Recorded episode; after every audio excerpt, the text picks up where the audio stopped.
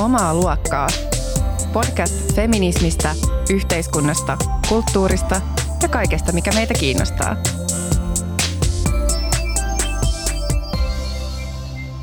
Kuuntelet Omaa luokkaa podcastia. Mä oon Taija Roiha. Mä oon Mia Haglund. Tässä jaksossa me puhutaan sellaista teemasta kuin heteronormi. Mitä heteronormi ja heteronormatiivisuus oikein tarkoittaa?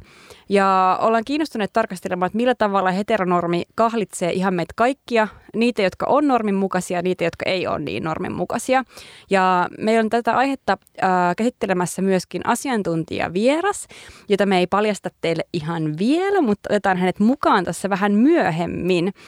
Mutta ennen tähän itse aiheeseen siirtymistä, niin mä haluaisin kysyä sulta Mia, että ää, mikä sua kiinnostaa eniten just nyt tällä hetkellä? Ää, mua kiinnostaa hyvinvointi. mm. ähm, toki toki tota, hyvinvointi niin kuin yleisenä teemana, tai mähän on vähän tällainen heal the world persona, että mua kiinnostaa niin kuin aina kaikkien hyvinvointia, maailman rauhaa ja näin edespäin. Mutta tällä hetkellä mua kiinnostaa aika paljon myös mun oma hyvinvointini. Ää, ja siitä, siitä niin kuin huolta pitäminen ää, ja yleisesti ehkä tälleen wellness, tai, tai miten se nyt sanoisi, mun, yksi mun kämppiksistä on nimennyt tämän vuoden niin kuin vuosi 2018 suureksi wellness-hyvinvointivuodeksi. Ja itse asiassa mun yksi entinenkin kämppi sanoi, että tämä näyttää olevan niin kuin laajempi trendi ainakin jotenkin mun ympyröissä, tämä niin kuin itsestään huolta pitäminen ja hyvinvointi ja wellness. Um, ja, ja ehkä vähän niin kuin sen miettiminen, että, että mitä se oikein, oikein tarkoittaa.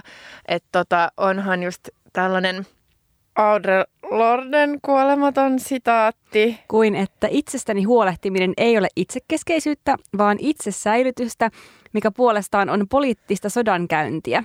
No niin, sehän tuli kuin apteekin hyllyltä. Mahtavaa. Mutta tavallaan siis ehkä tämä, että tätä itsestä huolehtimista on jotenkin käsitelty no aika pitkään, että eihän tämä vaikka nyt monet on sanonut, että nimenomaan tämä 2018 on jotenkin tämmöisen äh, radikaalin hyvinvoinnin vuosi, niin ei ole todellakaan uusi ajatus, että, että Audre Lorde kirjoitti tämän sitä, vaikka tämän esseen, mistä se staatti on, niin vuonna 1988, että, että tämä itsestä huolehtimisen teema on asia, mikä on ollut vaikka monissa niin kuin vähemmistöryhmissä itse asiassa aika tärkeä, koska niin kuin, uh, jos kuuluu semmoisen ihmisryhmään, mikä kohtaa aika paljon niin kuin yhteiskunnan taholta syrjintää ja, ja niin kuin ulos sulkemista ja näin, niin tulee aika poliittiseksi itse asiassa se, että muodostetaan semmoisia yhteisöjä, missä pidetään toisista huolta. Ja nyt se on taas jotenkin niin kuin tosi tällä hetkellä erittäin ajankohtainen aihe niin kuin jälleen ja tosi monet puhuu siitä tällä hetkellä. Esim. sukupuolen tutkimuslehden vuoden 2017 viimeinen numero käsittelee myös liikuntaa, kehollisuutta ja itsestä huolehtimista. Mm. Ja tämähän on vähän äh, sivua sitä keskustelua, mitä me käytiin pari jaksoa sitten, äh, kun me puhuttiin herruustekniikoista, niin siitä, että tarvitaan ehkä niin kuin sen, sen taustaksi tai jotenkin sille, että, että jotta pysyy, pystyy niin kuin vastustamaan valtahierarkioita ja, ja rikkomaan niitä siinä niin kuin jokapäiväisessä toiminnassaan tai etenkin tällaisissa julkisissa tiloissa, oli ne sitten ää, digitaalisia niin kuin somessa tai sitten ihan työpaikalla tai muissa niin kuin face-to-face kanssakäymisissä, niin tarvitsee aina välillä just tällaista hoivaa ja hyvinvointia, jota voi saada sellaiselta niin kuin pienemmältä piiriltä tai läheisiltä tai miten tahansa, mutta että se on niin kuin poliittisena strategiana niin tosi tärkeää, että tavallaan on sellainen paikka, jonne voi vetäytyä ja, ja jos on niin kuin turvallinen olo, jossa voi vähän, vähän jotenkin ladata ja etenkin jotenkin silleen, että jos on ollut sellaisessa jotenkin julkisessa ää, keskustelussa tai tilaisuudessa, joka on jotenkin tosi kuumottava ja, ja tuntee, että, että on kohdistunut jotenkin niin kuin, tai äh, hirveät tota, herruustekniikoita tai, tai muita, niin, tai patriarkaatti on niin kuin taas kerran yrittänyt murtaa itsetuntoa, niin sitten tarvii tällaisia, tällaisia tiloja. Uh, Mutta joo, mu, mu, mä, mä oon miettinyt sitä siis aika paljon just, että mikä tämä niinku hyvinvointi on ja, ja jotenkin mikä sitä tuottaa. Että et tota, mulle se on ehdottomasti just tällainen tietynlainen yhteisöllisyys. Että etenkin niinku just, kuten mä oon ehkä tässä aiemminkin tuonut tota meidän podcast, ähm, podcasteissa esille, niin, niin just mun niin kuin asuinyhteisö esimerkiksi, just mun käppisten kanssa olo ja, ja meidän koti ja sille on mulle tosi tärkeä yhteisö, että se on just sellainen niin kuin, ja ne voi vaan mennä ja olla ja sieltä saa niin kuin voimaa ja siellä jotenkin silleen on sellainen tosi turvallinen ja ihana olo.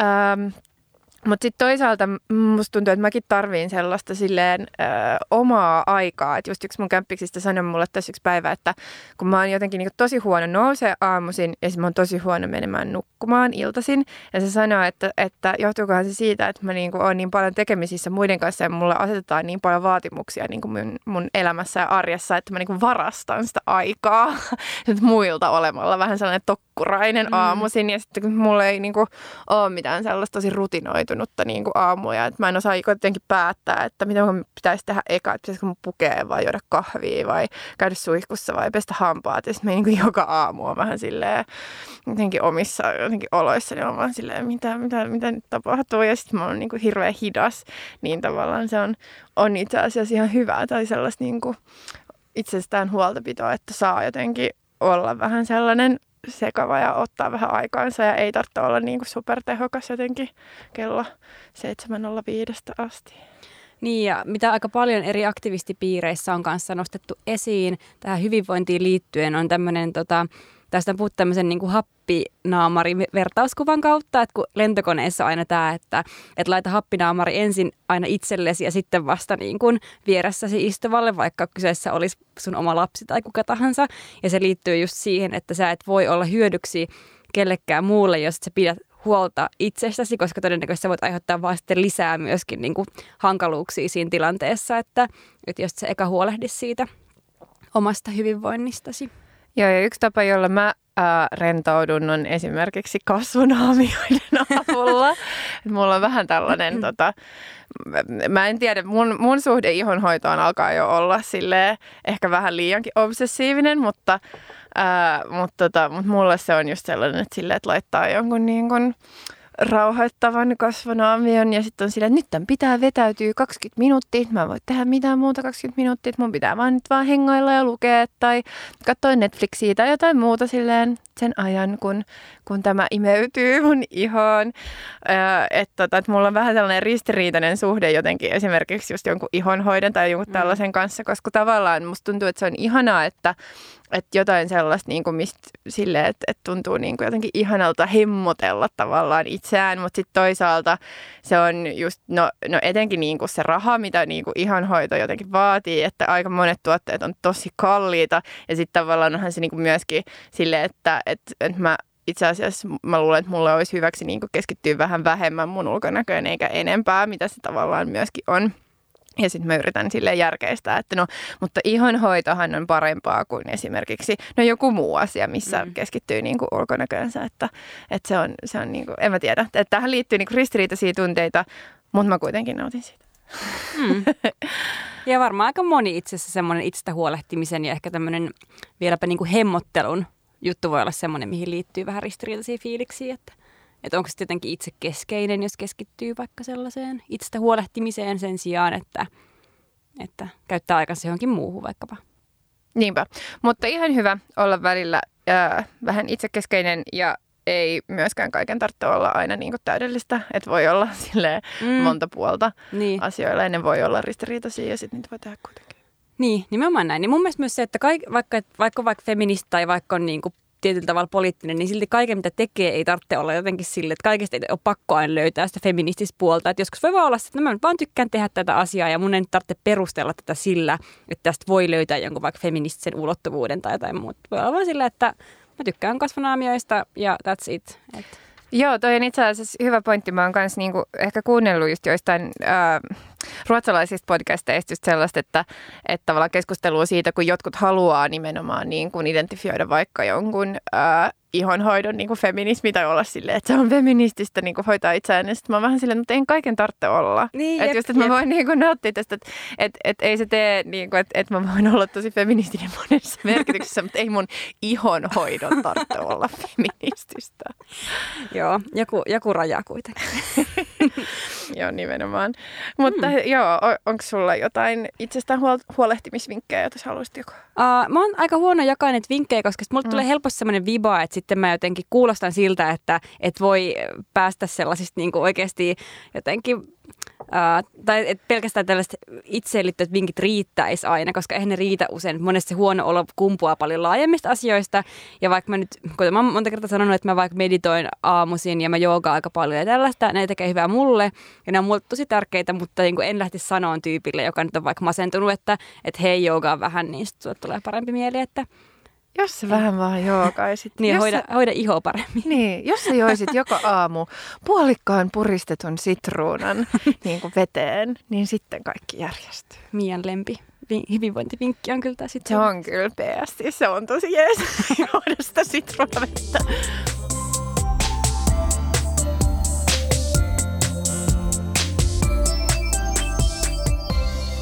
Mutta siirrytäänkö teemaan? Joo, siirrytään. Ja otetaan mukaan tässä vaiheessa myös meidän tämän kerran vieras, eli tervetuloa äh, tähän jaksoon mukaan Riikka Taavetti. Kiitos, kiitos kutsusta. Äh, sä oot väitöskirjatutkija Helsingin yliopistosta ja tota, sä tutkit sun väitöskirjassa queer-muistin politiikkaa Suomessa ja Virossa. Äh, haluaisitko kertoa omin sanoin lyhyesti, että mistä tässä on kysymys? No mä teen niin muistitietotutkimusta, eli mm, ja kulttuurisen muistin tutkimusta. Eli mitä mä käytän, niin on ihmisten elämäntarinat, joita on sekä 90-luvulla kerättyjä että sitten tuossa mun aikaisemmassa hyvinvoivassa Teenkaari-nuori-hankkeessa kerättyjä. Ja tarkastelen niiden kautta, että millä tavalla ihmiset itse kertovat omaa elämäänsä. Toisaalta niin kuin seksuaali- ja sukupuolivähemmistöihin kuuluvina ihmisinä ja toisaalta sitten esimerkiksi niin, että muistelevat vaikka homoja, joita ovat joskus elämässään tavanneet. Ja sitten mulla on semmoisia, jotka liittyy enemmän tämmöiseen kulttuuriseen tai yhteisölliseen muistamiseen. Eli yksi mun artikkeli käsittelee arkistoja ja toinen sitten tämmöisen virolaisen nykytaiteilijan Jaanus Samman töitä, jotka on itse asiassa nyt tänä keväänä Kiasmassa näytillä. Tota, yksi asia, tai yksi syy, minkä takia mä jotenkin halusin keskustella tästä teemasta, uh, liittyy siis siihen, eli siis heter- heteronormista ja heteronormatiivisuudesta.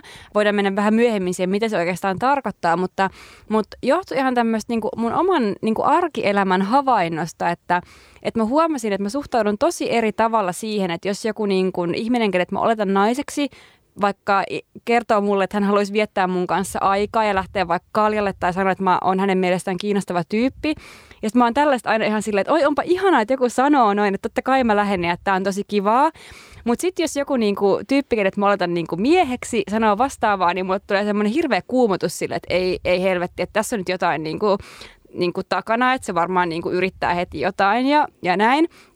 Ja sitten mä jotenkin aloin miettiä, että miten niinku ongelmallista on, että tällaiset, että miten syvällä nämä niinku on meissä. Mä juttelin tässä monien mun ystävien kanssa ja monet tunnisti niinku tämän saman ilmiön ja yksi mun tota läheinen miespuolinen ystävä äh, niin kuin sanoi just, että tämä on yksi syy, minkä takia hän jotenkin ei kovin mielellään taas niin kuin, ota vaikka naisiin kontaktia silleen, koska hän pelkää, että, että se tulkitaan niin kuin tällaiseksi niin kuin jotenkin seksuaalis- tai romanttissävytteiseksi niin kuin yhteydenottamiseksi tai muuta. Ja mä olen miettimään just tämän kautta, että miten tämä oikeasti on asia, mikä määrittää niin kuin koko meidän niin kuin, yhteiskunnan, ei pelkästään seksuaalisuus, mutta myös niin kuin, sukupuolisuhteita ja järjestystä. Mitä mietteitä tämä herättää teissä?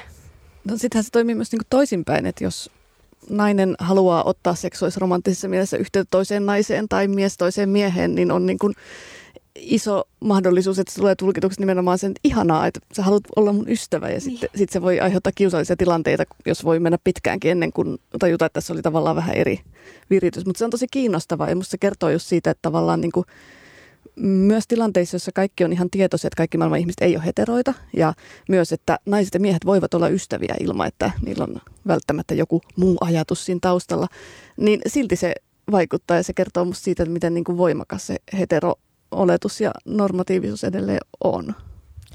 Joo, mä kans tunnistan kyllä ton ähm, jotenkin tosi vahvasti ton silleen, että et, et kehen, äh, ketä on esimerkiksi helpompi kehua tai jotenkin helpompi ähm, olla silleen positiivinen tai, tai jotenkin niin kuin just olla silleen, kun, kun mäkin voin joskus ehkä olla vähän silleen muutenkin ehkä ylitunteellinen, niin sitten just jo voin kehua ihmisiä aika vuolaasti tai jotenkin olla silleen, että ah, mutta ehkä mä en nyt oikeastaan voikaan tälle tyypille olla sille olipa mahtava ja ihana ja vitsi, vitsi kun sä oot niin hyvä ja näin. Koska sit sä ajattelet, että mä yritän iskeä sitä. Mm.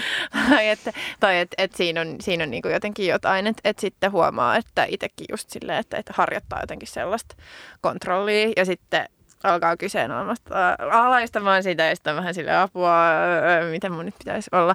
Mutta just mun mielestä on niinku tärkeää, että tiedostaa, että minkälaisia niin kuin ka- kahleita tai just sille, että tämä on niin kuin asia, joka koskettaa kaikkia, jotenkin kaikkea, että et eikä vaan silleen, että Ää, tai että et jotenkin niin kuin kuinka voimakkaasti silleen meitä ohjailee just tietyn tyyppiset tai just nämä niin kuin normatiiviset ää, roolit ja odotukset ja just, että ne on, ne on jossain. Ja sitten mä mietin myös sitä, että, että minkälaisia ää, tota, seurauksia niillä voi olla esimerkiksi työelämässä. Mm. niin kuin on yksi asia, että joo se, että et, et sitten, et onhan sekin niin kuin ikävää, että jos tavallaan se on este ystävyydelle tai, tai tällaiselle sosiaaliselle kanssakäymiselle, mutta sitten on vielä niin kuin toinen ulottuvuus on just se, että miten niin kuin työelämässä tapahtuu, jos just niin kuin kun ja kun mm. ohjautuu mm. tavallaan tällä tavalla ja sitten just, just esimerkiksi kaikki klassikkoesimerkit, kun jotkut miesten saunaseurat ja siellä tehdään ne kaikki päätökset, koska siellä ne nyt niin kuin sosiaalisoi keskenään ja just tämä, mutta että kenen kanssa niin aloittaa vaikka jotain luovia projekteja tai työprojekteja tai kaikki tämä, että et, et sitten se kuin johtaa siihen, että sitten yhteisössä saattaa olla just se, että se kasaantuu, että se niin kuin mennään sitten sellaisella miesporukalla tai naisporukalla tai että jotenkin, että et, et sitten mitä kuin seurauksia siinä tulee vaikka tutkimusprojekteissa tai apurahahankinnoissa tai niin kuin missä mm. tahansa tällaisissa, missä sitten niin kuin, se tulee niin kuin määrittää niin paljon jotenkin eteenpäinkin just tämä, että et, et miten me tullaan toimeen, tai siis just, että et kene, ke, keihin otetaan yhteyttä, keihin luodaan suhteita ja, ja miten niin kuin käyttäydytään. Mm. Mutta tota, äh, Riikka, jos mä saisin kysyä sulta äh, tällaista niin kuin lyhyttä äh, määritelmää tälle heteronormille tai heteronormatiivisuudelle, niin miten sä tutkijana määrittelisit tämän käsitteen?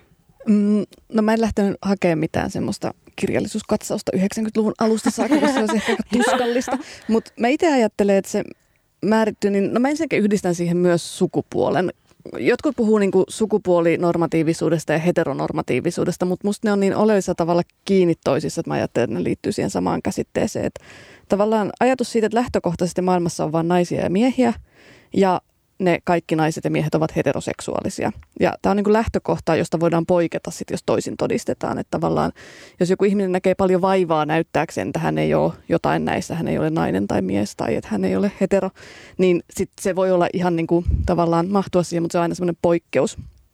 Ja ja sitten silloinkin niin se heterous on jotenkin semmoista parempaa tai tavoiteltavampaa. Että myös mietin sitä, että tavallaan – jos joku sanoisi, että, että se haluaa kasvattaa lapsensa homoksi, niin se jotenkin kuulostaa aika semmoiselta, että, niinku, mm. niin kuin, että miksi haluat lapsesi elämästä vaikeampaa. Mm. Mikä tavallaan niin kuin kertoo siitä, että kaikesta yhdenvertaisuuden lisä, lisääntymistä huolimatta, niin esimerkiksi homous ei ole niin kuin samanarvosta kuin heteroseksuaalisuus. Ja totta kai se näkyy myös kaikissa semmoisissa, että miten paljon maailmassa on kaikki rakenteita, jotka tukee hetero suhteiden syntymistä ja pysymistä ja sitten myöskin tavallaan niiden loppumista, että niillä on niin kuin hyvät käytännöt, joissa, joissa nämä kaikki tapahtuu, joita ei ole samassa määrin olemassa niin kuin vaikka homosuhteille. Ja sitten toisaalta voi ajatella myös, että siinä on tämmöinen niin kuin normatiivinen hetero, heteroseksuaalisuus, että tavallaan sitten niin kuin heterouden sisälläkin on se niin kuin parempi heterous, jota, mm. joka on tavoiteltavampaa, joka on esimerkiksi yksi avioista ja pysyviä suhteita, joissa on lapsia ja näin edelleen. Ja sitten on se semmoinen huonompi heterous, joka perustuu vaikka vaihtuville irtosuhteille tai jollekin tämmöisille friends with benefits-kuvioille tai jollekin vastaavalle, joka ei sitten täytä sitä ää, niin kuin jotenkin normin mukaisen heterouden määritelmää. Mulle tulee tosi usein, kun puhutaan ihan mistä tahansa oikeastaan normeista, ää, niin tulee mieleen, että kukaan lopulta niin kuin hyötyy tästä, koska ne on niin järkyttävän ahtaita. Just tosi hyvin, kun säkin kuvailit tässä, että et eihän se ole niin kuin, taikka, että se ei ole pelkästään yksi ryhmä just kehen niin kuin kohdistuu, vaan tosi niin kuin monet, tosi erilaiset niin kuin tilanteessa olevat. Ja lopulta tuntuu, että se normi itse on, itsessään on niin ahdasta. Eihän siihen oikeastaan niin kuin lopulta kuulu enää juuri kukaan. Että tavallaan ketä se aina hyödyttää tai miksi näitä normeja on olemassa. Osaisitko syvällisempi kysymys? Niin, en, en tiedä. Ja sitten hän toisaalta myös niin kuin historiallisesti ihan selvästi muuttuu. Et jos ajattelee niin. vaikka kuinka lyhyt aika on siitä, kun avioton äitiys on ollut jotenkin semmoinen niin kuin hirveä asia. Siis semmoinen niin jotenkin, että, että lapsi, joka syntyy avioliiton ulkopuolella äpärä, että on sellainen käsite, joka tarkoittaa sitä lasta.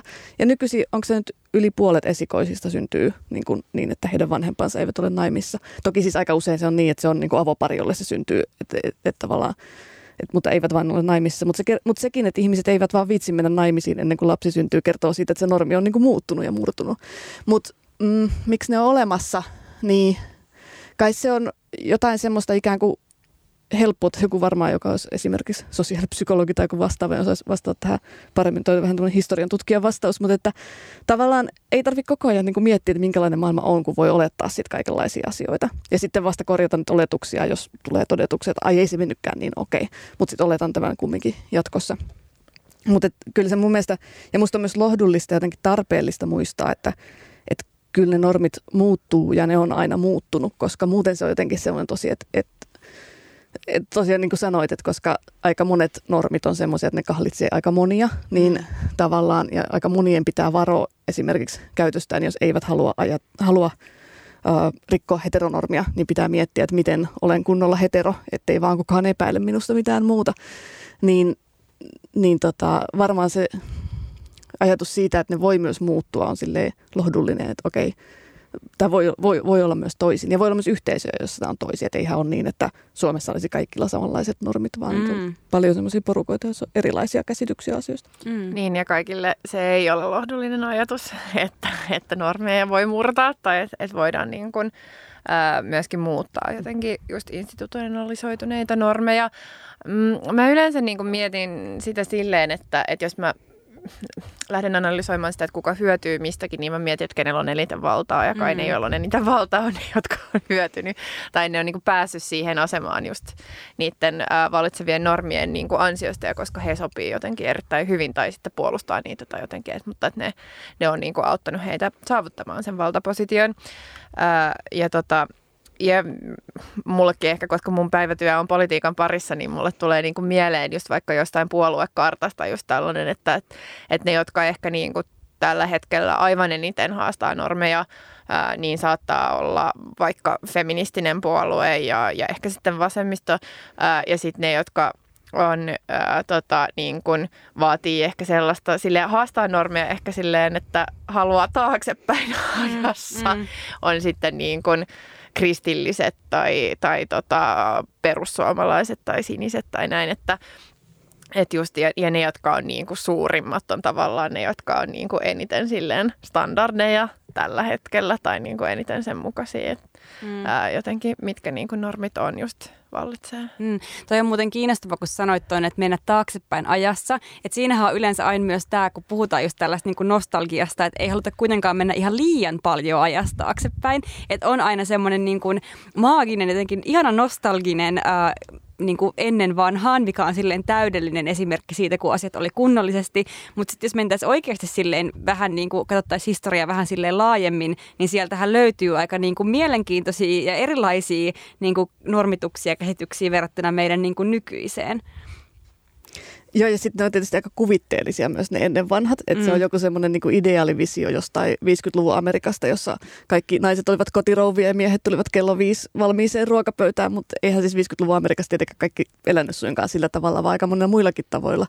E, niin tavallaan se on tosi hauska, että minkälaisia kuvia esimerkiksi eri vuosikymmenissä rakennetaan ja kuinka niitä voidaan käyttää. Mutta minusta tämä valtajuttu on tosi hyvä ja tosi tärkeä. Ja se on myös tosi jänskä etenkin tämän heteronormin osalta, koska musta tuntuu, että niitä niin kuin, jotenkin semmoisia arkikonservatiiveja, niin ahdistaa aika paljon tämä tavallaan, että maailma muuttuu. Niin silloin mä en ole ihan varma, että tavallaan joo, ne hyötyy siitä, että maailma on ollut tietynlainen, mutta toisaalta niillä on myös aikamoinen jarrutustaistelu menossa. Että se ei välttämättä ole myöskään ihan niin kuin maailman onnellisin, onnellisin asema. Ja, ja sitten tähän heteronormiin liittyy musta jotenkin vielä se, että on tämmöinen aika – voimakas myytti siitä, että ne pahimmat konservatiivit on itse kaappihomoja. Ja niitä on siis niitä keissejä tietysti maailmassa, mm. että joku tämmöinen hillitön kaikkien oikeuksien vastustaja on paljastunut itse homoksi. Ja silloinhan se tavallaan niin kuin ei ole sen normin voittajia, mutta se on onnistunut pitämään semmoista julkikuvaa. Ja, ja siinä toi heteronormi on tietysti aika erityinen normi, että, että se, ö, onko ihminen homo tai hetero, niin ei näy päälle päin, kuten monet muut normatiivisuudet näkyy. Että jos rikkoo vaikka jotain niin kuin vammattomuuden normia, niin se saattaa tietysti aina näkyä päälle päin. Ja niin kuin monet sukupuolinormin rikkomiset on semmoisia, että, että ne näkyy päälle, ei tietenkään kaikki. Mutta tavallaan heteronormin rikkomuksia niin ihmiset voi aika menestyksekkäästi pitää vaikka koko elämänsä piilossa, että ne ei näy kuin jollekin, joillekin heidän valitsemilleen ihmisille. Mutta onko se sitten kauhean niin kuin onnellista ja onko se ikään kuin normin voittajana olemista, niin siitä en ole ihan varma. Niin se kuulostaa ainakin hirvittävän raskaalta niin kuin tavalta elää elämänsä, että pitää tosi jotain isoa asiaa piilossa. Niin sitä ajattelisi. Niin. Sitten joskus mä oon miettinyt myös, että, että onko tavallaan, onko sekin semmoinen niin meidän ajatus, että kaikki on parempaa silloin, kun se on niin kuin avointa ja vapautunutta. Mm. Et entä jos tavallaan semmoinen niin kaksoiselämä onkin ollut jo, joissain olosuhteissa onnellista. Mutta se on kyllä myös se, että se onnistuu aika etuoikeutettua elämää yleensä. Että sitä mm. pystyy tekemään, jos on semmoisessa asemassa, että pystyy, no niin kuin sanon ihmisille esimerkiksi, että et sit puhu tästä kellekään, eikä, eikä joudu poliisin kanssa tekemisiin tai semmoista. Niinpä, tässä tulee, tulee mieleen tämä on nyt ehkä liian, liian iso hyppäys, mutta tulee mieleen niin kuin antiikin Kreikan kun, tota, kun, kun just niin kuin oli, oli jotenkin, ää, ei vaan ok, mutta myöskin niin kuin oletettua, että sille, että voi olla avioliitossa ja sitten voi olla suhteita niin kuin samaa sukupuolta ää, olevien ihmisten kanssa ja ne voi olla avioliiton ulkopuolisia ja se on ihan ok ja jotenkin kaikki vaan jotenkin niin kuin on ja ja hilluu. Ja sitten se ei ole tota, ehkä myöskään sitä, niin kun, kun mietitään tätä konservatiivia, niin kuin kaikki oli ennen paremmin, niin aikaa mihin viitataan. Niin. Joo, etenkään jos siihen lisätään se, että ne oli yleensä sit myös sukupolvien välisiä suhteita. Että ne niin. oli niin kuin nimenomaan aikuisten miesten ja nuorempien poikien välisiä, niin konservatiivit ei nyt tästä sitten niin innostukaan. Mutta sitten toisaalta eihän se myöskään ollut siinä mielessä ehkä myöskään niinku tavoiteltava. Olihan, ne, olihan niissä omat sääntönsä kuitenkin, että just että ne oli usein niinku miesten välisiä niinku suhteita ja sitten niinku naisten rooli oli kuitenkin aika erilainen ja sitten sitten luokkasidonnaisia myös. Niin, just näin, Joo, että jos miettii jotakin orjien roolia mm. sitten siinä, että Joo, ei. En, en mä siis tarkoittanut tällä tavallaan nostalgisoida en, en tarkoittanut, mutta vaan just enemmän sellaisena niin kuin esimerkkinä siitä, että niin. et miten on, on, ei ole tarvinnut sellaiset käsitettä niin kuin tietyt ihmiset kuin kaksoiselämä, koska on vaan voinut, mm. voinut jotenkin silleen uh, olla ja, ja on voinut uh, syödä kakun ja pitää sen. Mm. Sanotaanko näin suomeksi? Joo, kyllä jotkut ainakin sanoo. Mutta sitten mua kiinnostaa ehkä siirtyä vähän tähän niin kuin myös normien rikkomiseen ja haastamiseen ja tapoihin, että millä sitä niin kuin voi uh, tehdä. Ja siis sehän on aika raskasta työtä. Siis se, että niin kuin mistä tosi monet niin kuin erilaisiin marginalisoituihin ryhmiin kuuluvat puhuu, että, että niin kuin lähtökohtaisesti oletetaan, että koska sä kuulut vaikka johonkin ryhmään X ja etenkin jos sä oot koskaan politisoinut sitä sun asemaa tai positio millään tavalla, niin tunnutaan, että vaaditaan, että sun pitäisi koko aika niin kuin käydä niitä kamppailuja, sun pitäisi koko aika olla tarjoamassa ihmisille tietoa ja käyttämässä itseäsi henkilökohtaisena esimerkkinä niin kuin jotenkin normien rikkomisessa ja niin kuin muuta, niin mitä, mitä te ajattelette jotenkin tästä normien rikkomisesta ja haastamisesta? Miten, miten sitä niin kuin pitäisi tehdä? Niin se on jännä, kun joskus sitä asetetaan myös semmoisena velvoitteena, mä just satuin lueskelemaan tästä niin kuin, ää, sukupuolineutraalista avioliitosta ja, sit, tai avioliitolaista ja sitten siihen liittyvästä ikään kuin traditionaalisuudesta tai perinteisyydestä, niin siitä käytävää keskustelua. Ja sitten mua jotenkin aika ärsyttää se, että voi hemmetti, että jos joku naispari nyt haluaa mennä kihloihin – ja naimisiin ja ottaa toisen sukunimen ja hankkia lapsia ja rivitalon pätkän, niin miksei ne saa tehdä sitä, että saakeli heterot purkakoon norminsa. Että eihän tavallaan niin ne, jotka on, mm. jotka on saanut viime vuonna mennä ensimmäistä kertaa Suomen historiassa naimisiin, niin ei se nyt voi olla niiden homma koko ajan purkaa kaikkia normeja. Että tavallaan joskus siinä asetetaan myös tavallaan sitten semmoinen velvoite, että jos ihminen sattuu olemaan vaikka homo tai lesbo tai, tai biseksuaali, niin sillä, sillä olisi joku sitten erityinen tehtävä tässä. Että et niin purassa nyt normit meidänkin puolesta. Et kiitos vaan, että niin kuin ne, joilla on helpompaa, niin voi myös, myös hoitaa sitä hommaa. Ja sitten toisaalta, kun sitä normin purkamista ikään kuin joutuu tekemään joka tapauksessa, että tavallaan no just vaikka se kuvitteellinen naimissa oleva lesbopari, joka sitten saa joka paikassa selittää, että ei, puolisoni ei ole mies, vaan nainen. Mm. Lapsemme, lapsellamme ei ole isää, vaan toinen äiti. Niin kyllä ne tavallaan tekee sitä sitten niin kuin mm. joka tapauksessa. Se voi olla tosiaan, niin kuin sanoit, niin tosi raskasta. Niin, toki niin kuin siinä missä maailma on, on just tämmöisen kuvitteellisen pariskunnan kannalta nykyisin parempi paikka, että välttämättä sitä ei ihan koko ajan enää joudu tekemään ja monissa paikoissa se voi olla ihan semmoinen, että ajaa, entä sitten, okei. Okay. Mm. Niin, sehän on tavallaan se sama vaatimus kuin mitä vaikka rodullistetuille ihmisille asetetaan jatkuvasti sille, että, että niin, mutta selitä nyt sinä, että miten sinä koet maailmaa. Mm. ja mm. että ole sinä nyt sellainen kävelevä sanakirja. Mm. Ja älä suutu koskaan myöskään. Että, niin. että niin kuin selität sadannen kerran silleen helvetin tota, perusteellisesti ja ystävällisesti ja hymyille samat asiat. Ja ja ole aina valmis vastaamaan kysymyksiin. Joo, ja sitten se kysyjä saattaa myöskin pahoittaa mielensä, että jos henkilö ei jaksa vastata niihin kysymyksiin, niin sitä, että mitä, minä haluan vain oppia, minä haluan vain ymmärtää. Mm. Mm. Että just on sellainen jatkuva niin kuin, ö, opetusvelvollisuus, joka ei, joka ei lopu vaan, koska niin kuin sattuu ö, tota, jotain tiettyä, tiettyä ryhmää edustaa. Tota, niin, ää, miten sitä lähtisi purkamaan? Siis tota, mullekin, mun on pakko sanoa, että kun, kun itse niin kun on äm, valkoinen ää, siis henkilö, joka on elänyt heterosuhteessa, niin sitten siis mulle kyllä se on niin kuin, mä saan nyt kiittää sitä niin kuin monesta asiasta elämässäni, mutta, mutta tavallaan se, että kun, kun yliopistolla luki sukupuolen tutkimuksen kursseja, niin se oli kyllä mulle siis itselleni niin kuin sellainen ensimmäinen askel jotenkin jähtää sille ja purkaa maailmaa ylipäätänsä. Tai että musta oli niin kuin pitkään jotenkin tuntunut, että, että, että jotenkin maailma on väärässä tai että on jotain, joka on, on jotenkin pielessä, mutta mä en osaa selittää sitä. Mä en osaa niin jotenkin hahmottaa sitä. Ja sitten kun äh, alkoi lukea sukupuolen tutkimusta, niin sitten oli silleen, aa, nyt minä ymmärrän, että mikä se fiilis on ollut. Tai niin kuin, ja ja sitten sitä saa, saa just niin kuin käsitteitä ja, äh, ja työkaluja jotenkin lähteä niin kuin tarkastelemaan ja purkaa sitä maailmaa. Ja, ja miettiä, että, että, että mitkä ne on, niin kuin, mistä ne tulee ne asiat, jotka tuntuu jotenkin teenäisiltä tai oudoilta tai sortavilta tai, tai näin ne eri rakenteet. Ja niin kuin varmaan aika monelle muullekin, jotka on äh, lukenut sukupuolen tutkimusta, niin käänteen tekevä jotenkin äh, teoreetikko on, on, on just ollut Judith Butler. Mm-hmm. Ja sitten kun on, on päässyt tutustumaan Judith Butlerin... Ähm, tota, teorioihin. Hän on siis yhdysvaltalainen filosofia ja feminismin teoreetikko.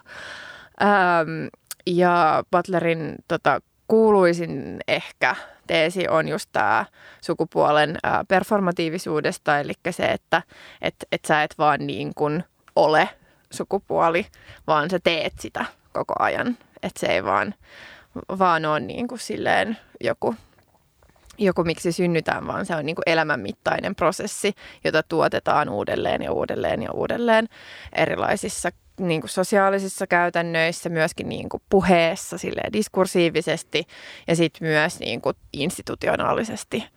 Ää, ja että kaikkia näitä tavallaan voi, niin kuin se ensimmäinen askel on, että, että jos haluaa jotain murtaa, niin se pitää ensin tiedostaa. Niin tota, niin, niin mulle ainakin se, se on ollut niin kuin tärkeä askel lähteä murtaa asioita, niin siis ensin niin kuin yrittää edes ymmärtää tavallaan, mistä on kysymys ja sille lukee enemmän ja, ja miettiä. Ja siis en tarkoita sitä, että jotenkin joka ikisellä henkilöllä olisi pakko käydä sukupuolen tutkimuksen perusopinnot.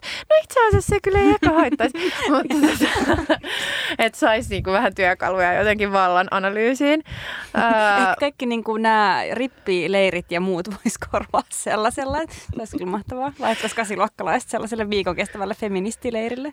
Se olisi aika hyvä. Itse asiassa hän, hän siis tuolla tota, ää, tota, Syyrian kurdialueella siellä ää, Rosavassa ja, ja tota, niin, niin siellä kuuluu tavallaan siihen, että kaikkien, se kuuluu niin kuin ka- kansalaisvelvollisuuteen tai sille, että kaikki käy siis tällaisen niin kuin kurssin. Ja etenkin siis kaikki, jotka on ää, yhteiskunnallisissa töissä, siis kaikki, jotka on niin kuin poliiseja tai jotenkin niin kuin viranomaisia tai mitä tahansa, niin niille kuuluu kaikki. Siis kaikille sellaisen niin kuin feministinen ja ekologinen peruskurssi. Niin tota, mun mielestä siitäkin voisi vois jotenkin lähteä, koska tavallaan, että jos ei ole näitä työkaluja, jos ei, niin kuin, ihmiset ei tavallaan tiedosta näitä rakenteita, niin miten me lähdetään murtaa näitä normeja? Niin ja mä jotenkin ajattelisin, että se voisi olla paitsi sen niin kuin yhteiskunnan muuttamisen ja rakenteiden tiedostamisen ja murtamisen kannalta, niin myös se ihan henkilökohtaisen hyvinvoinnin kannalta, kun te puhuitte alussa hyvinvoinnista, että, että niin kuin koska mä luulen, että aika monelle on ollut se kokemus sukupuolen tutkimuksen opiskelu on niin kuin vapauttavaa. Et to, toki ihmisillä on myös niin kuin huonompia kokemuksia siitä, mutta että, että siellä voi löytää semmoisia, että ai tästä siinä onkin kyse, että, että ehkä sen sukupuoli ei tarvikaan olla niin, niin kuin hankala kuin mitä, mitä mä oon aikaisemmin kokenut. Ehkä se voikin olla jotenkin toisin. Se voikin olla kiva ajatus. Ja sitten toisaalta vaikka päätyisi ajattelemaan omaa sukupuoltaan niin kuin aina ennenkin, niin sitten ehkä se voi kumminkin ajatella sillä, että no mä haluan, että se on näin. Että, että se voisi olla totta pistetään kaikki kasiluokkalaiset sukupuolen tutkimuskurssille.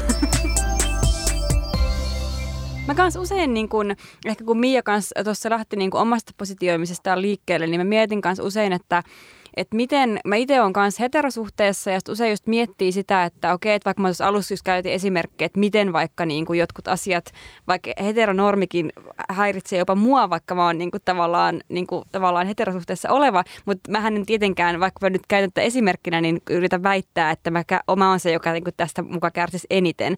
Mutta mua tavallaan siis kiinnostaa se, että, että kun mä ajattelen, että jos ihmisillä on etuoikeuksia, niin niiden pitää jollakin tavalla myöskin käyttää niitä siis sen eteen, että, että niin kuin on tukemassa niin kuin niissä kamppailuissa ja niissä poliittisissa vaatimuksissa, mitä niin kuin se ryhmä, kehen niin kuin nämä niin kuin sortavat rakenteet ensisijaisesti kohdistuu.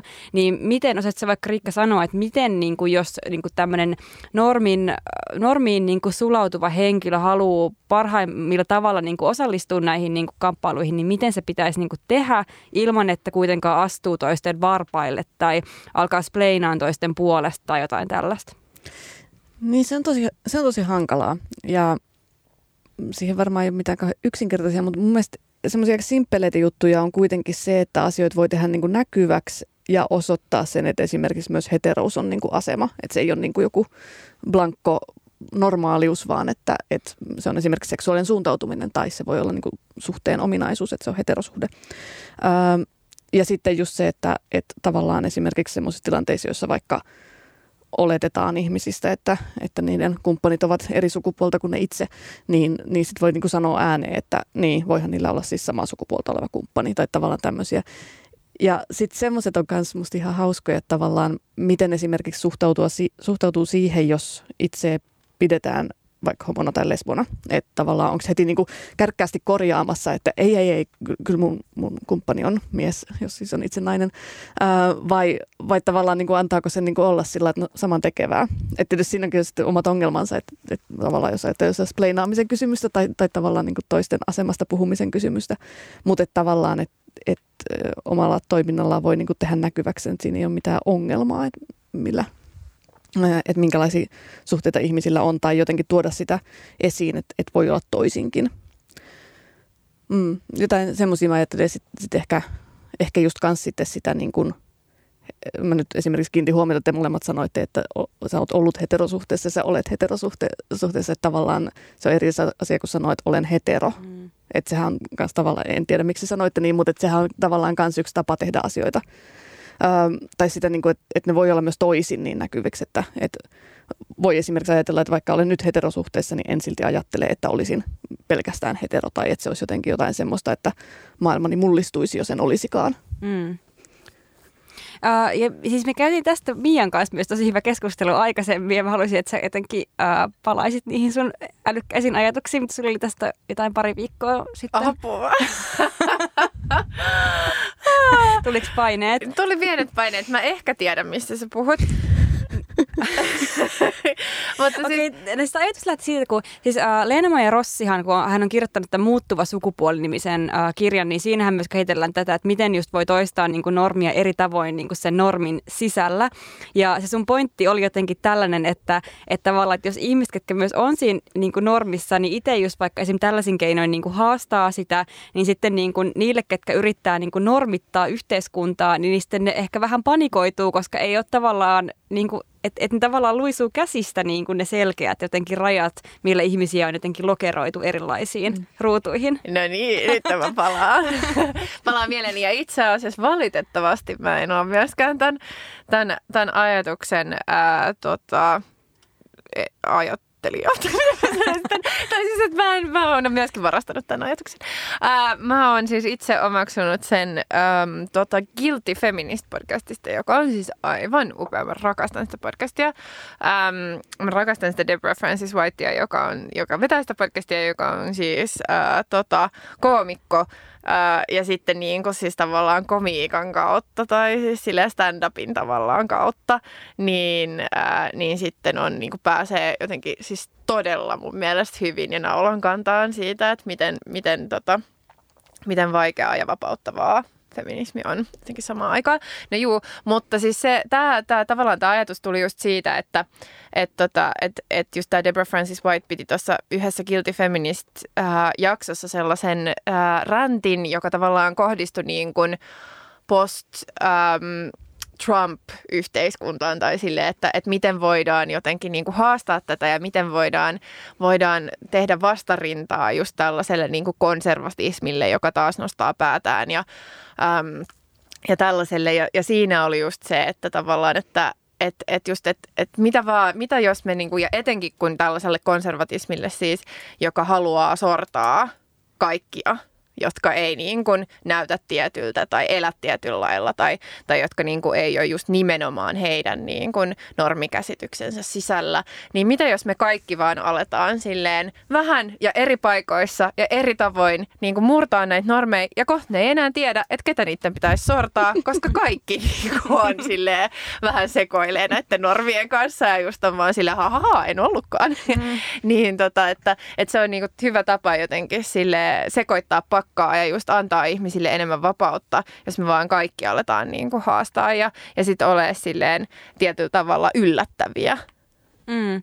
Mutta samaan aikaan mulle jos tulee tästä niin kuin se niin kuin ajatus myös mieleen, että, että onko se kuitenkin tavallaan niin kuin helpompi sanoa silleen, tai en, mä, mä en tiedä onko, koska tavallaan mä vaan puhun niin kuin yhdestä näkökulmasta, mutta helpompi jotenkin haastaa just jos on silleen se, sellaisessa asemassa, että niin kuin on paljon ehkä niin kuin sitä asioita, mitkä niin kuin tasapainottaa niin kuin omaa asemaa vaikka yhteiskunnassa. Mm. Et mun mielestä se, mitä Riikka sanoi niin kuin aikaisemmin just esimerk, tai käytti esimerkkinä just sitä, että mitä sitten, jos vaikka lesbopari vaan haluaa olla silleen äh, niin kuin tavallisessa niin kuin avioliitossa ja, ja niin kuin saada ää, lapsia ja muuta. Että sitten tuntuisi vähän silleen, että okei, onko se nyt niinku multa vaikka reilu mennä sanoon just silleen, että hei, voisi se just haastaa tota niinku normia vähän enemmän, että voitaisiin kaikki vapautua. Että et se, sekin on vähän silleen niinku. Mutta itse asiassa se Deborah Francis White just tässä puheessaan niin viittaa just nimenomaan niinku ihmisiin, jotka on ää, tavallaan, tai ainakin niinku, jotka nähdään normin mukaisina. Mm. Tai, tai just, että että et, et se on myös tapa olla tavallaan ally, tai että olla silleen tukemassa niin kuin kaikkien jotenkin jotenkin vapautumista, että jos itse niin kuin on silleen normien mukainen, niin sitä alkaa silleen rikkoa sitä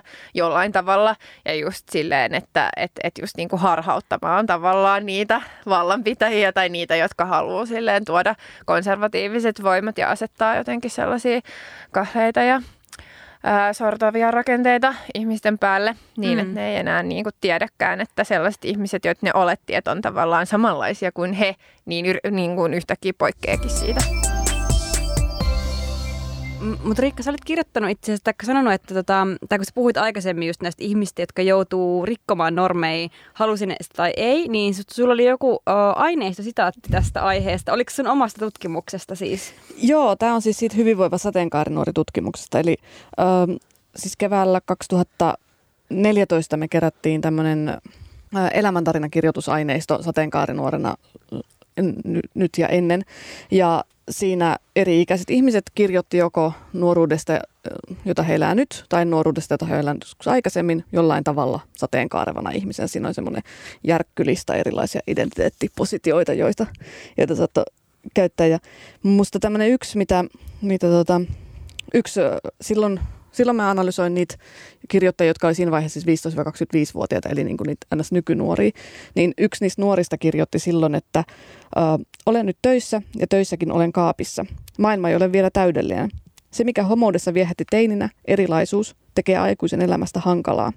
En halua olla erilainen, haluan olla ihan samanlainen kuin kaikki muutkin. Omasta mielestä olenkin samanlainen. Elämäni on hyvin tavallista. Ja tämä oli semmoinen aika tyypillisehkö niissä kuvauksissa siitä, että, että tavallaan se, mitä ne nuoret kertoo omasta elämästä, ei yleensä ollut, että he kokee olevansa kauhean erikoisia tai haastavansa jotain normeja koko ajan. Ja sitten tavallaan olivat aika turhautuneita niistä tilanteista, niin kuin tavallaan tässä tämä kirjoittaja siitä, että töissä pitää olla kaapissa, että tavallaan sitten kun törmää kuitenkin semmoiseen todellisuuteen, joka toimii heteronormatiivisesti. Ja sitten mä mietin aika paljon silloin sitä tavallisuuden kysymystä, että mitä se oikein on. Että toisaalta se oli tämmöistä niin kuin, no tietysti mielessä semmoista niin kuin normatiivista elämänkulkua, että, että just haluaa esimerkiksi mennä naimisiin ja hankkia lapsia ja niin kuin, tavallaan tämän tyyppisiä asioita. Ja sitten toisaalta se oli sitä ajatusta, että haluaa olla yhdenvertainen toisten kanssa, että tavallinen siis siinä mielessä, että olla niin kuin kaikki muutkin, ettei se oma esimerkiksi seksuaalinen suuntautuminen olisi mikään kysymys, joka tekee erilaiseksi. Ja se on, se on tietysti tavallaan niin aika ikäviä ne kokemukset siitä, tai siis selvästi on ikäviä ne kokemukset siitä, että, että se yhdenvertaisuus ei toteudu. Mutta sitten samaan aikaan ne oli myös aika lohdullisia siinä mielessä, että niillä nuorilla kirjoittajilla aika usein myös se ajatus, että niin pitäisi olla. Että tavallaan niin on semmoinen visio, että olisi mahdollista olla täysin yhdenvertainen ja tietysti myös samanlainen. Mutta sitten just kun tavallaan joskus tämmöisissä niin kuin queer-tutkimuksellisissa keskusteluissa tavallaan etsitään aika paljon sellaista jotenkin toisenlaisuutta, niin kuin queer-elämistä, niin sitä tavallaan näistä löytyy aika vähän, että aika harva kuvitteli elämänsä jotenkin ihan erilaiseksi ja jotenkin todella normien ulkopuoliseksi tai, tai kertoo vaikka jostain tulevaisuuden visioista, mitkä olisi jotain ihan muuta kuin, kuin just sitä niin kuin norminmukaista aikuisuutta. Ja siitä myös mietin sitä, että, että miten toisin ikään kuin nuoren näkökulmasta aikuisuuden voi edes kuvitella, koska tavallaan ei ole olemassa semmoisia aikuistumisen malleja. Ja ne aikuistumisen mallit on kuitenkin aika normeihin sidottuja, että niihin liittyy niin kuin ammatin hankkiminen ja siihen opiskeleminen ja sitten töihin meneminen ja sitten perheen perustaminen. Ja tavallaan helposti kaikki muu näyttäytyy jotenkin niin kuin virheellisenä tai niin kuin keskenjääneenä aikuistumisena. Mm. Niin ehkä just sit tulee tuosta just mieleen se, että miten niin kun, uh, tai hyvä esimerkki just siitä, että miten tämä kaikenlainen normatiivisuus on tosi vahvaa symbolista väkivaltaa siis siinä mielessä, että ihmisiä pakotetaan tiettyyn positioon ja pakotetaan, tai niin kuin väkisin toiseutetaan ihmiset, jotka niin kuin kokee, että no, et, et, mähän on ihan niin kuin basic tyyppi, että ei mm. tässä niin kuin mitään, vaan silleen niin kuin jonkun tietyn ominaisuuden mm. pohjalta. Niin ja sitten just, just esimerkiksi vaikka homo- tai biseksuaalisuuden osalta, niin aika monet nuoret elää niin kuin jo sen tyyppisessä yhteisössä, jossa se ihan, ihan oikeasti ei ole välttämättä mikään mm. kysymys. Niin sitten se saattaa olla aika rank, rankka törmääminen johonkin semmoiseen, vaikka, tässä, vaikka nyt siihen työpaikkaan, jossa sitten onkin toisin, jossa, jossa tavallaan ihmiset ajatteleekin ehkä edelleen ikään kuin norminmukaisemmin, niin tavallaan se ristiriita voi olla aika iso, että on ajatellut, että eihän tässä ole mitään, tämä on normaali asia minussa ja niin kuin aika monessa kaverissakin, ja sitten yhtäkkiä törmää siihen, että koko yhteiskunta ei olekaan tavallaan sellainen. Mm. Mm. Mehän tota, ähm, silloin kun me oltiin sukupuolen tutkimuksen päivillä viime syksynä, niin me haastateltiin äh, tällaista intialaista tutkijaa kuin Akshay Kanna, ää, joka on kirjoittanut sellaisen te- ää, teoksen kuin Sexualness. Ja siinä hän tavallaan tuo esiin ää, tällaisen pointin, että, että pitäisi tai voisiko ää, siirtyä ää, seksuaalisuuden käsitteestä just tällaiseen sexualness-käsitteeseen.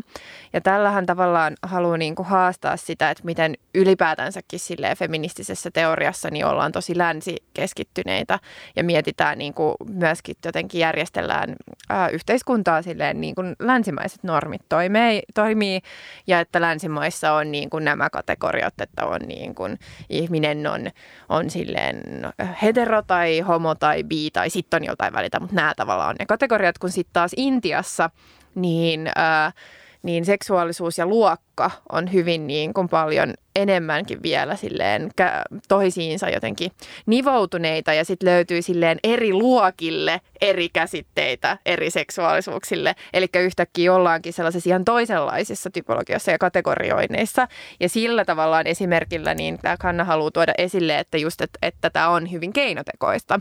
Siis tämä ja että, että että pitäisikö sittenkin siirtyä vaan puhumaan, että poistaisi tavallaan, yrittää poistaa sitä identiteettikategoriaa, että minä olen tämä ja tämä, ää, vaan olla sille, että kaikki on niinku seksuaalisia jollain tavalla, että ne on ne harrastaa seksiä tämän kanssa ja sitten se voi olla tuon kanssa ja sitten se voi olla ei kenenkään kanssa tai siis silleen, mutta, mutta että se on niin kuin yrittää tavallaan hänen ajatuksensa on ehkä tehdä siitä niin kuin just vielä fluidimpikin käsite ja just irrottaa se ihmisen identiteetistä. Ja tässähän on silleen monta monta puolta tavallaan tästä, mutta mm. herättääkö minkälaisia ajatuksia tämä sussa, Riikka?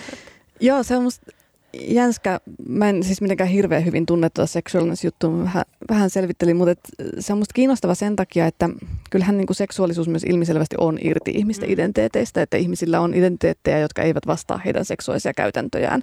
Ja siihen on niin kuin erilaisia syitä. Yksi syy on tavallaan tämmöinen niin kuin kaapissa olemissyy ja toinen voi ottaa sitten sellainen, että et esimerkiksi se, että minkälaista seksiä haluaa joidenkin ihmisten kanssa ja sitten se, minkälaisia parisuhteita tai jotain pidempiä suhteita haluaa muodostaa niin kuin kaksi eri asiaa. Ja toivotaan, että ne menee semmoisella tavalla yhteen, ei synny kauhean pahoja ihmisten satuttamisia, mutta hyvinhän ne voi mennä. Et en siihen ole mitään, mitään syytä, ettei niitä voisi yhdistää. Ja, ja se on tavallaan niin kuin ehkä semmoinen asia, mikä on niin kuin no, varmaan universaalisti, mutta en mä usko, että missään maailmassa on niin, että kaikki ihmiset jakautuu siististi niin heteroihin, biseksuaaleihin, no niin. homoihin ja mm. lesboihin ja sitten ehkä on jotkut aseksuaalit, jos nyt muistamme, että sellaisetkin, sellaisiakin ihmisiä saattaisi olla olemassa, joka tavallaan niin mm. sotkee vielä tätä soppaa ehkä entisestä. Ähm, Mutta mut sen lisäksi toi musta keskeinen toi pointti tästä tavallaan niin kuin länsimais ja ehkä vielä erityisesti amerikkalaiskeskeisyydestä. Että musta on loistavaa, kun on sellainen kirja, jonka nimi on American Obsession, niin kuin amerikkalainen pakkomielle, tai se on, muistaakseni se on Jennifer Terry, toivottavasti emme väärin, joka käsittelee nimenomaan siis homoseksuaalisuutta amerikkalaisessa kulttuurissa. Ja tavallaan se on niin kuin aika niin kuin ehkä en tietenkään pelkästään amerikkalaislähtöinen, enkä tarkoita, että kaikki homoidenteet muualla maailmassa tai amerikkalaista tuontitavaraa selvästi eivät ole, mutta että se jotenkin, just se semmoinen vähemmistöajattelu, että on olemassa tämmöinen niin selkeä ryhmä. Amerikassa esimerkiksi on aika tärkeää tämä keskustelu siitä, että homoseksuaalisuus on synnynnäistä, ja jos jostain syystä päätyy sanomaan jotain, joka haastaa sen, niin siinä on niin helposti semmoinen homofobinen viba. Ja musta esimerkiksi Suomessa tämä keskustelu ei ole niin yhtään sen tyyppinen, että Suomessa, no tuleehan näitä aina välillä, että no mistä homoseksuaalisuus johtuu, mutta että enimmäkseen se ei ole ihan hirveän kiinnostava asia. Mm. Eikä, eikä tavallaan tarvi olla jotenkin tiukasti sitä mieltä, että kyllä se on synnynnäistä ja että ollaan niin kuin tavallaan joku tämmöinen tiukkarajainen vähemmistö, vähemmistöryhmä. Ja sitten tavallaan samaan aikaan on kuitenkin niin, että on ihmisiä, joille se niiden seksuaalinen identiteetti on ihan helkkarin tärkeä asia. Mm. Ja, ja sitten tavallaan mä en ehkä lähtisi viemään sitä myöskään pois, koska se voi olla myös niin kuin voimauttava mm. vähemmistöidentiteetti. Enkä mä usko, että se kannakaan niin sitä ikään kuin tarkoittaa, että kukaan ei enää saa tästä eteenpäin sit olla homo. Öm, Mutta tota, mut joo, siis kyllä se on musta kiinnostava ajatus just siihen purkamiseen. Ehkä myös vähän semmoinen ajatus, pikkusen tulee sellainen niin olkiukkomeininki, että et ei se ehkä ihan noin simppeliä ole ollut feministisessä keskustelussa mm. tai vaikka queer-tutkimuksessa kumminkin on käyty viimeiset 25 vuotta tai jotain sellaista, että et, et se on kumminkin aika monimutkainen mutkainen se kysymys siitä, että mitä, niin kuin, mitä se seksuaalisuus on ja, mi, ja mikä sen suhde on sitten esimerkiksi identiteettiin ja sitten identiteetillä tehtävään politiikkaan. Tyhjentävää. mä just mietin, että mä vaan jäin kuuntelemaan ja olin silleen, niin. Ah, voisin jatkaa vaan kuuntelua. Nimenomaan. Voisi olla silleen Riikan luento. Niin. Joo, voidaan alkaa tuottaa sellaista omaa luokkaa luentosarjaa. Joo, alkaa. Se on hauska. en siis tarkoita, että pitää pitää mua luennoilla, mutta on tosi hauska kuunnella. Taija, onko sulla, onko sulla jotain, mitä sä haluaisit lisätä? Musta tuntuu, että mulla alkaa olla aika silleen jotenkin uh, takki tyhjänä. Saanko nyt sen oikein? Ehkä mä sanon. Onko Riikalla vielä jotain, mitä haluaisit nostaa tästä teemasta esille? No ei mulle ehkä. Tässä tuli mun mielestä aika paljon tämmöisiä. No sitä mä vielä miettiin tuota aseksuaalisuushommaa, koska se jotenkin niin kuin viime aikoina kiusannut mua semmoisena kysymyksenä, että, että miten sitä voisi jotenkin lähteä ajattelemaan silleen niin kuin pidemmälle ja ylipäänsä tavallaan sitä, että, että on ehkä niin, että ihmisille seksuaalisuus on hyvin eri määrän tärkeä heidän elämässään. Ja siis, siis ihminenhän voi tavallaan, se ei välttämättä liity siihen identiteettiin, et, mutta että, että esimerkiksi voi olla siis sellaisia ihmisiä, jotka ei ole koskaan oikein ajatellut, että he on mitään seksuaalista identiteettiä ja sitten on varmaan niin sanotusti heteroita, koska ei ole pitänyt sitä kauhean oleellisena asiana.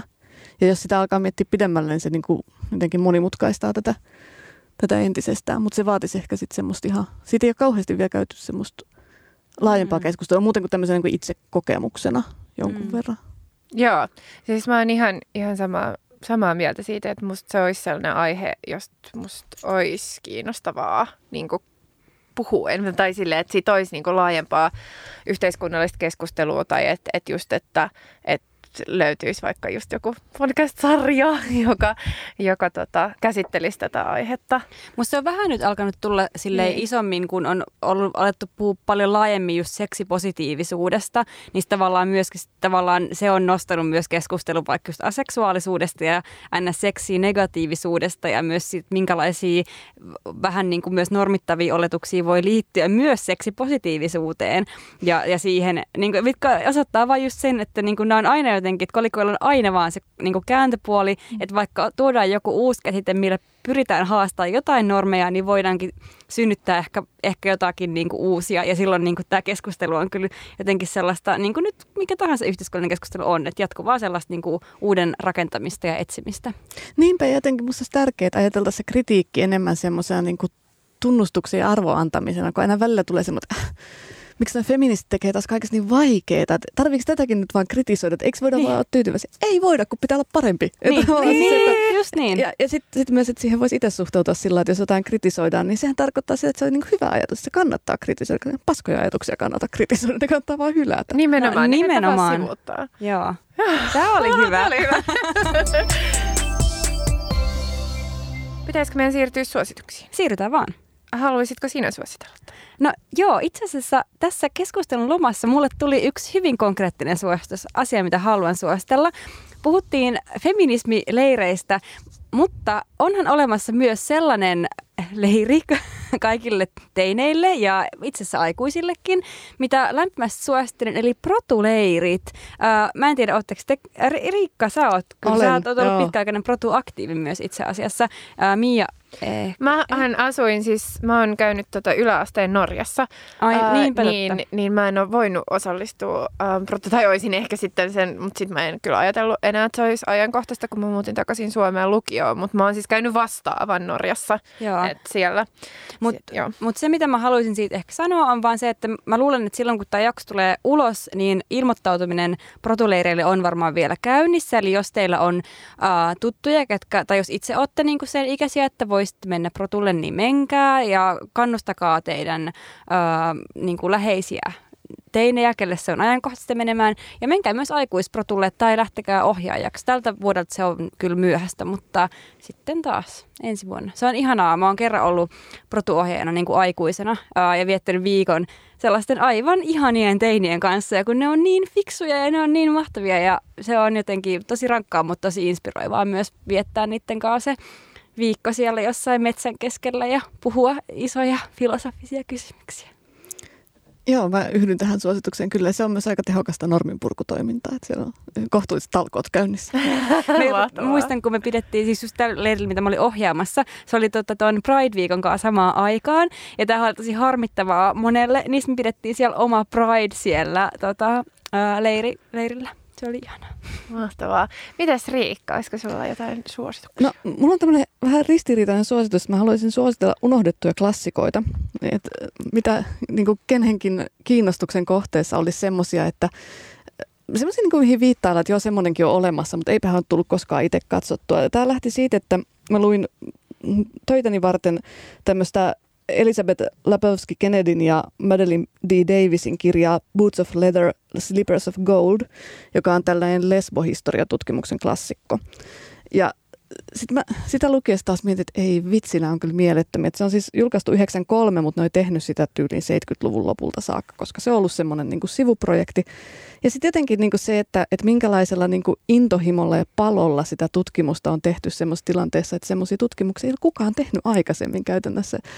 Niin et tietysti niissä klassikoissa on aina kaiken näköisiä ongelmia ja niistä voi tulla just semmoisia vähän niin kuin hankaliakin ja sitten niissä on tosiaan niitä kritisoitavia ajatuksia, mutta toisaalta niissä voi olla myös jotain semmoista, mikä on just siksi hyvää ja siksi sitä kannattaa ja tavallaan joskus niissä voi löytää myös mielettömiä semmoisia sen oman aikansa juttuja, jotka tavallaan on ehkä vähän unohtunut, että, että mi, mitä kaikkea silloin oikein mietittiin. Niin mä jotenkin suosittelen etsiä semmoisia että et ne, niinku, ne, on, ne voi olla vähän ristiriitaisia kokemuksia ja sitten voi todeta myös, että ne saa olla. Ja siellä voi olla jotain, minkä mä haluan niinku hylätä kokonaan, mutta sitten se voi kuitenkin olla silleen mielenkiintoista. Mä suosittelen etsimään unohdettuja klassikkoja. Mä en voisi olla enempää samaa mieltä. Mä just tänään aamulla hehkutin Mialle yhtä sellaista äh, feministisen kirjallisuuden tutkimuksen klassikkoteosta niin kuin just 80-luvulta, mitä mä luin uudestaan ekaa kertaa sitten just niin kuin, äh, kirjallisuuden perusopintojen jälkeen tyyliin. Ja mä olin vaan silleen, että täällä on niin paljon oikeasti kuranttia tavaraa, että vaikka että kai nämä osa keskusteluissa on silleen ihan jo, että niistä on menty paljon eteenpäin, mutta se on jotenkin tosi inspiroivaa mm. myöskin palata jossain asioissa vähän taaksepäin. Niin kuin niissä usein on menty eteenpäin vaan niin kuin joistain keskusteluista. Sitten niin. sieltä havaitsee semmoista, että on tämmöistäkin, että, että tavallaan kun ne mihin niissä viitataan ehkä, niin voi olla joku niin kuin tietty juttu, että tätä silloin 80-luvulla keskusteltiin tai 90-luvulla. Mutta sitten se on, ai täällä on tämmöisiäkin juttuja. Että niin. Kerro vielä, mikä se oli, mitä sä luit. Uh, no siis tämä kyseinen oli siis Toril Moin. Uh, äh, apua, nyt mä en muista alku englanninkielistä nimeä, mutta sukupuolitekstivalta on siis tämä suomennettu nimi. Mulle tulee tästä äh, kans mieleen tota, se meidän ähm, Problematic Faves äh, mm. keskustelu, jossa, jossa säkin toit esille just toisen alan feminismin kirjoituksia Joo. ja että mitä kaikkea sieltäkin voi just löytää löytää kaikki tosi niin kuin mielenkiintoisia ajatuksia, jotka tuntuu niin kuin, siis ihan päivän ajankohtaisilta myös tänään. Mm. Ää, tota, mä voisin itse sitten taas suositella äm, musiikkia tai siis tota, ää, kulttuurituotteita. Tämähän nyt on vähän ehkä hassua, koska mä su- suosittelin kaksi viikkoa kaksi jaksoa sitten suosittelin ää, Silvana Imamin dokkaria ja nyt mä haluaisin suositella äh, Silvana Imamin musiikkia ja myös hänen kumppaninsa Beatrice Elin musiikkia. Myös tämä toimii tosi hyvin tämän meidän tämän päivän teeman kanssa – koska tota, nehän on siis Ruotsissa just tällainen ää, Ruotsin niin kuin musiikkiskenen tällainen power couple, jotka on siis onnistunut mun mielestä todella niin kuin mahtavalla tavalla lyömään läpi omissa genreissään, eli räppigenressä että popgenressä, sellaisella todella niin kuin, äh, voimakkailla tota, lesbosanotuksilla. Esimerkiksi, että et, tota, et, et, mutta et ihmiset ei ole vaan silleen, aa, tää on hyvää lesbomusaa, kun ihmiset on silleen, että on vitun hyvää musaa, ja sitten tässä on tosi voimakkaita niin kuin viestejä ja silleen niin kuin tosi suoraan just sanottu ähm, äh, tällaista juttuja. Siis se on niin kuin, musta ne on niin kuin mahtavia, siis molemmat, molemmat artistit niin kuin ihan supermahtavia, ja, ja tota just sellaisia, siis en mä tiedä, se koko, koko homma on vaan tosi siistiä, ja sitten kun mä oon kuunnellut aika paljon monta vuotta, siis sekä Beatrice Eli, että jolla on muuten itse asiassa uusi, uutta musaa juuri tullut, ja sitten tota, Silvana Imamia. Ja Ja mä oon miettinyt, että et niin kun, et, et, et milloin tulee se päivä, kun Suomessa saa kuulla tai saa kuulla sellaista suomalaista musaa, joka olisi just niin kuin yhtä silleen suoraan vaan jotenkin niin kuin, uh, vaikka puhuu vaikka lesboseksistä tai silleen ja sitten sit kaikki on vaan siis niin kuin, että sit tuhannet ihmiset on jossain festareilla ja sitten vaan laulaa niissä biiseissä mukana ihan täysin ja osaa kaikki ne sanat. Niin sitä, sitä hetkeä odotellessa voimme kuunnella Beatrice ja Silvana imaamia. Joo. Hyvä. Onko vielä jotain, mitä joku haluaisi sanoa? Ei. Meininki on tyhjentynyt. Tuota... Meininki on tyhjentynyt, mutta Taija, tämä on viimeinen jakso, jossa sä oot mukana ennen kuin sä lähdet Edinburghiin. niin, niin puhun vähän tälle just tällaisen ajan verhon takaa, koska kun tämä tulee ulos, niin mä oon ollut Edinburghissa jo jonkin aikaa. Mutta uh, niin, seuraavassa jaksossa sitten ette kuule minun ääntäni, vaan kuulette Mian ja sitten jonkun mysteerityypin äänen. Mm, joo, eli tästä edes uh, on tulossa tota, jonkin verran jaksoja. Mä en kyllä ole edes laskenut, että kuinka monta jaksoa tästä nyt tulee, mutta jossa, jossa esiinnyn sitten minä jonkun vieraan tai useamman vieraan kanssa. Mutta ei kannata lopettaa kuuntelua vain sen takia, että, että Taija väliaikaisesti äh, häviää tuon toisen mikrofonin takaa tai myöskin pysyy mukana äh, etenkin meidän Instan puolella ja päivittelee Edinburghista siellä, niin kuin olette ehkä jo huomanneet äh, siihen mennessä, kun tämä tää, tota jakso on tullut ulos ja, ja palaa toki sitten Edinburghista palattuaan myös tänne mikin taakse. Joo, kesäkuussa sitten uudestaan. Joo, mutta hei, kiitos kaikille teille rakkaat kuulijat ja kuten aina, laittakaa meille palautetta, viestejä, kehittämisideoita, kommentteja ja viisi tähteä kaikissa medioissa. yes, kiitos. Kiitos myös Riikka, että olit meidän vieraana tänään. Kiitos teille. Kiitos. Heippa! Omaa luokkaa